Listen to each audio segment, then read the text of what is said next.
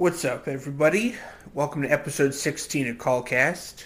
I didn't want to miss this week. I think I missed last week again. There are some special circumstances as to why, but uh, I didn't include the why, the reason why, in my writing of the episode, but I figured I would just kind of riff on it and talk a little bit. But I think towards the like the, the right smack dab in the middle of June, I left a comment on a creator's video that I followed. That comment was up for like four days and hardly got any interaction except for some people like kind of critiquing me and dogging on me in the comments. So I was not very receptive to their comments at all. But some account, somebody from like Sweden or whatever, some foreign country, screen recorded my comment and made a video about it, and her video blew up. I for, kind of forgot that TikTok works like that. Uh, so that was unfortunate. I feel like, yes, I I should or no, I should not have left the comment. I do remember being intoxicated, and it wasn't like four in the morning, so already that's uh, just bad formula for using social media. I tend to forget how public my account is and how it is seen by other people and unfortunately I betrayed that with the comment that I left. And it is baffling to me how inhumane people become over this type of thing, especially when I left the comment on a creator's video and it didn't include anybody else. Everybody is jumping to her rescue because of that video that went viral, but the creator wouldn't have seen my comment.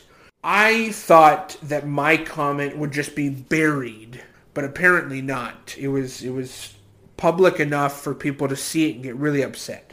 One thing that I do think is funny is that they tend to go viral, the people hating on me. They're making their own videos and going viral uh, on talking about me. But their videos, their information is wrong they're like, oh, he used to be verified and he lost his verification. No, I've never been verified on TikTok. What are you talking about? That's there's a difference. And then they're like, oh, he lost his managers. Okay, I did lose brand ambassadors, which I acquired a month and a half ago, but they never got me a job. They said, we're dropping you as a client and email to me, and I said, well, thank you for what little you've done for me. Like I, re- I responded super sarcastically, so I didn't. I really don't care about the brand ambassadors. Now, if I had lost my managers, that would have been a different story. That would be that would be awful. But I haven't named or listed my managers anywhere on my socials, so they're in the clear. They are protected from the hate mob that is coming after me right now. I don't need to go and correct all of them or correct them. I can just sit here and be like, no, I have my managers. I'm going to keep making content. And you're not going to stop me. You're not going to bully me into apologizing to a mob that is hating on me 10 times worse than what I said in the comment. And they think that they're justified. And that to me is so belligerent the two celebrities that I've kept in mind for this whole thing are Tom Segura and Ethan Klein. Two people who do not succumb to bullying, they do not succumb to the online hate, and they keep pressing forward no matter what, and they're successful because of it. So, Tom Segura and Ethan Klein were on the forefront of my mind during this whole parade. If anything, I would need to apologize to that creator, and I do have a letter that I'm debating on sending her. But I just uh, want to bury this in new content. I don't want this to be. Uh, I don't want this to stick around. So the cancel culture can kind of like focus and shine their spotlight somewhere else for the time being, because it's it's obnoxious to have that spotlight on me. This was the first time I've experienced anything like this at all. What they see is a creator who is punching down. That's all they see and that's all they care about, so then they rage.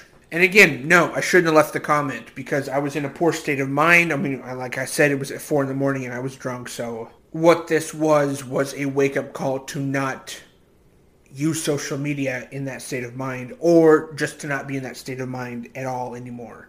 The brand ambassador can go crap themselves in an airport toilet but they are not my managers, and my managers also work with some big name celebrities who have also recently been in some major heat in our nation uh, in the entertainment industry. So they've seen much, much worse. They are helping me through this. My managers are guiding me through this, which has been super nice. This whole time, I've been protecting and shielding my followers from what these people have been saying online about me when they just go, they're like, this this guy hates women. And I'm like, dude, what? hate? No, I do not hate women. Not because of that one comment. He hates women. He's a misogynist. I don't even know what the word misogynist means. So if you're going to try to offend somebody, maybe don't use words that are outside of their realm.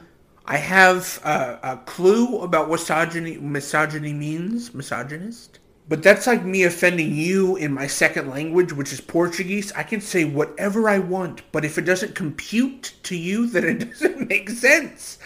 So a lot of their like people go, "Oh, Discord mod. You look like a Discord mod." I'm like, "I don't know what that means. What is a Discord mod and what do they look like?" I don't know. So if you're trying to offend me, make it make sense to me. I don't understand when it's out of bounds for me.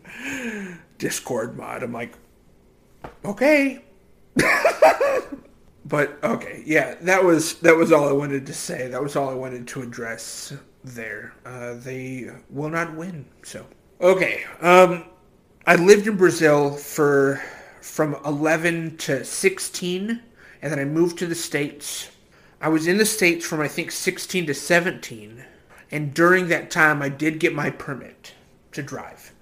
I had to get a hundred hours, and my parents made sure to stick to that hundred hours. I think, I think I got to the 90s in the 90 hour range before we went back to Brazil for another two and a half years for me, and then I came back to the States to, to go to college. So in reality, I didn't get my driver's license until I was 19 in 2014. This was five months before I was going to college. This was my first job too. So I got my first car, my my first license, my first job, all in the same month. My parents started me out driving stick shift, and that did not bode well. I got maybe nine of the 90 hours on stick shift. So most of the time I was automatic. 91% of the time I was automatic. That's not the correct math there, because I never made it to 100, so... Okay, so my dad brought me back from Brazil to the States in 2014, April, and he signs me up for a two-week driving course with one guy. It's a company, but it's one guy. And his car is like a Honda, and it's painted white with stripes of black. It looks like a zebra. Honestly, purposefully, it looks like a zebra. So this guy is now my driving instructor for the next two weeks. I think I have 10 hours of, of driving lessons with him allotted. Now I'm 19 years old. It's an automatic, and I'm driving. And he has a brake pedal of his own in the passenger seat. I've never seen that before. He has his own brake pedal to stop if, if an emergency occurs. But this dude was so bizarre yet intelligent. he was really strange. Okay, so one of his more intelligent things was he wanted to train me to get to know and observe the cars in the rear view mirror.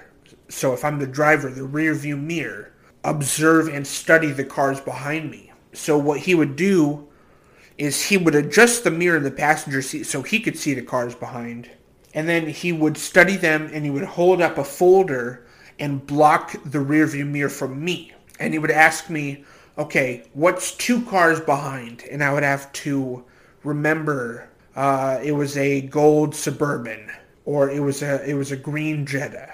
And I would have to like study and remember. So I do that now as I'm driving. I don't have a car now, but for the last several years that I've been driving, eight years that I've been driving, I study the rearview mirror and I make sure I know what cars are behind me, which is really interesting that I picked that up from him. There was another thing that he would do where he would sing his instructions to me. he would sing like the red light. Green, green, green, green, yellow, yellow, stop, stop, red, red. You know, like, I don't know what it was, but he would, uh, he would sing his instructions to me and it was so obnoxious. I hated it so much. So then there was this one time where he's sitting with my dad and I, and my dad goes, so driving is more offensive as opposed to defensive, right? It's more offensive, like avoiding danger. And the guy goes, nope, nope, it's def- it's defensive. It's all defensive.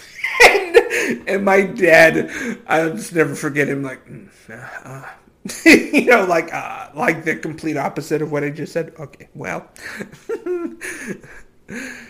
The guy was the guy was a little whack. In that same conversation, he was talking about how China and Russia control electricity and they control our electronics. So anytime they want, they could push a button and, and ruin electric cars in our in our country and like shut them down.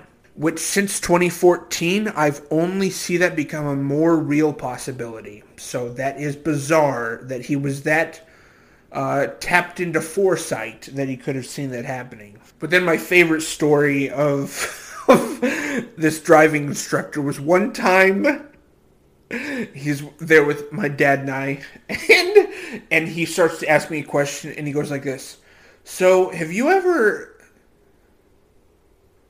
And and I go, "Ever what?" And he goes, "I don't know. That's as far as my brain got." I don't know. He just goes, so have you ever dot dot dot my dad and I quote that all the time. I don't know. That's as far as my brain got. And I've driven for eight years since then and never got into an accident. So he taught me well. I've actually still seen him driving past me. I'm like, oh, there's the zebra car. There's that's the dude. You guys ever been stung by bees, dude? like not multiple at a time, but when was the first age? Tell me in the comments that you were stung by a bee. I believe I was probably six years old. I was next door at the friends at my friend's house. We were in the backyard and I remember looking down into the grass. My feet were in the grass. I looked down and I see a bee underneath my foot trying to get out and it comes out and stings me. And I remember seeing it and feeling it within two seconds. I mean, I didn't have time to react. And dude, I flipped out. I start screaming and shouting. The neighbor, the mom of my friends, has no idea what's going on. So she like sends me home. She's like, get out of here. I don't know what you're screaming and shouting about. I remember slamming their door. I was so mad. Not necessarily mad at her. I was just mad that I just got stung and I couldn't communicate that to her in the moment. We were, she started screaming at me, but she had no clue that I just got stung by a bee. she just thought I was this maniac in her backyard now. So she sent me home and I just remember those very few images of being stung for the first time, and that was that was terrifying. Uh, and I was surprised at how much it itched afterwards. I was like, man, I didn't know bee stings itch this much. But it definitely shocked me. It shocked me more. I was more scared than hurt when it happened. I just it had never happened before, and I was I was more scared than anything. I think maybe I was stung in the hand after that, in between that and the next time that I think I got stung. Maybe in the hand at some point where it itched too, and I was like, ah, this is weird. But there was one time that a bee had it in for me in Brazil. We moved to Brazil. We have a pool. I'm like 11 or 12 years old, and it's summertime. I was probably 11. And it's summertime. I'm in there, and I killed probably 17 bees I think I was counting, and I would find them in or around the pool, and I would get them out of the pool and kill them with the uh, little uh, uh, what do you call it? What do you call it? Skimmer to skim the pool. So I would skim bees out of it and kill them with the skimmer.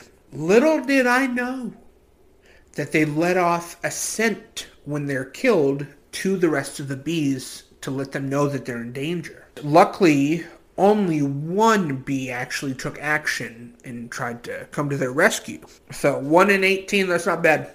All I remember is I had just killed this one bee by the side of the pool, and then I was at the like stairs, the entrance of the pool, and I'm turned around. I just remember being there with my siblings, and all of a sudden I look behind me, and I see a bee land in the pool and swim and sting me.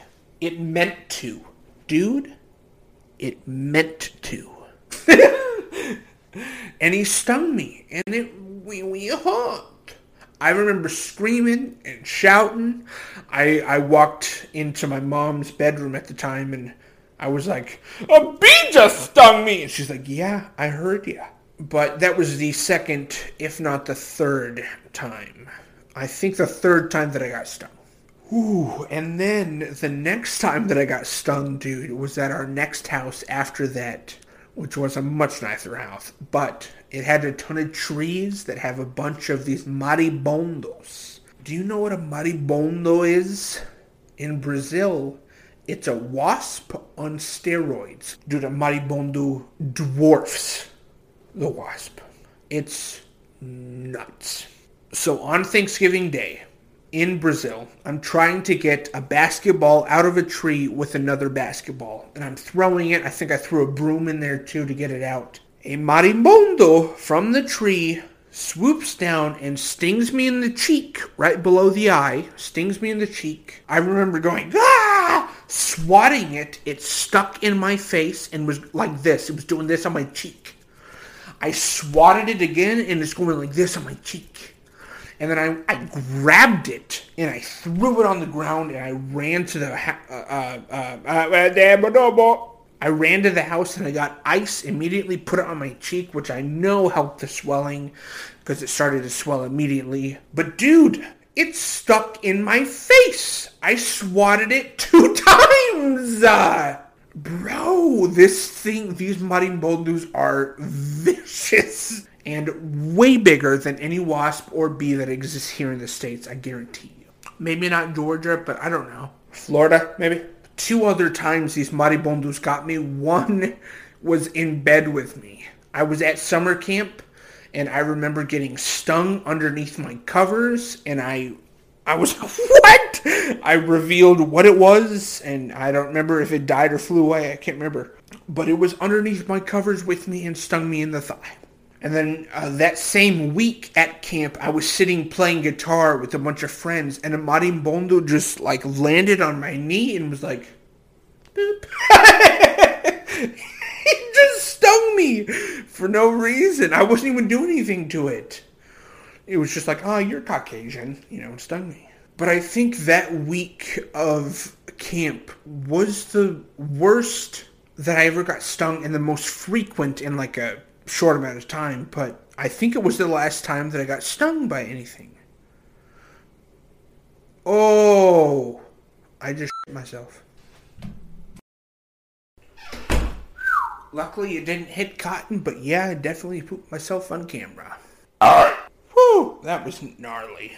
There is a movie that I watched recently that did make me kind of poop myself also, and that's The Sea Beast. You guys ever seen it? Netflix put out an animated movie. And I think they did a TV show too, the new Kung Fu Panda, Kung Fu Knight TV show, something like that. But this movie, this animated movie, The Sea Beast, I had seen some clips of it on TikTok and I was like, whoa. I propped my feet up and watched it on my TV in the living room.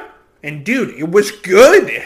It was really good. I liked the first 15 minutes of the movie the best, definitely. And then the last 20 to 30 minutes, I also loved. The in between was a little iffy. I still enjoyed it though. I still laughed. I still gut bust, gut busted, laughed or whatever. But it was it was really good. Why it made me poop myself was because it touched on one of my worst fears, which is something beneath me in the ocean. And this movie plays with that plenty, especially within the first 20 minutes or so the first beast that they fight is just massive and then it goes beneath them and they're like waiting for it. I'm just like ah. I was internally reacting to it like it was a horror movie. The animation, the humor, the voices, the plot, it was really enjoyable. For a dude that really doesn't watch much animation nowadays in my adult life, I just don't. Uh, animation is not for adults and that's my opinion. I know it is for adults and adults love it, but I think that their humor is a little childish. Like I have never watched Futurama. I've never watched any of those other shows. I can't even name them. I can't even list them. Rick and Morty, dude, I'm never gonna watch it. It's just not my thing. It's not my style in the slightest. I don't even know that I could put it into words as to why, but the Sea Beast really connected with me. I love that movie. I highly recommend it. It's on it's on Netflix. But I guess that was pretty much all I wanted to discuss on this podcast. Sorry I missed another week, but you can kind of hopefully understand as to why. I mean, I was just having so many people hate on my stuff, every social media account, especially YouTube. I couldn't disable the comments on YouTube, and so they just kept hounding me. But it has been really nice to see some fans stick up for me in the comments. That has been really nice. If you guys see any negativity and want to stick up for me, do so. But anyways, yeah, I will catch you guys next week. Peace. Thank you so much for listening.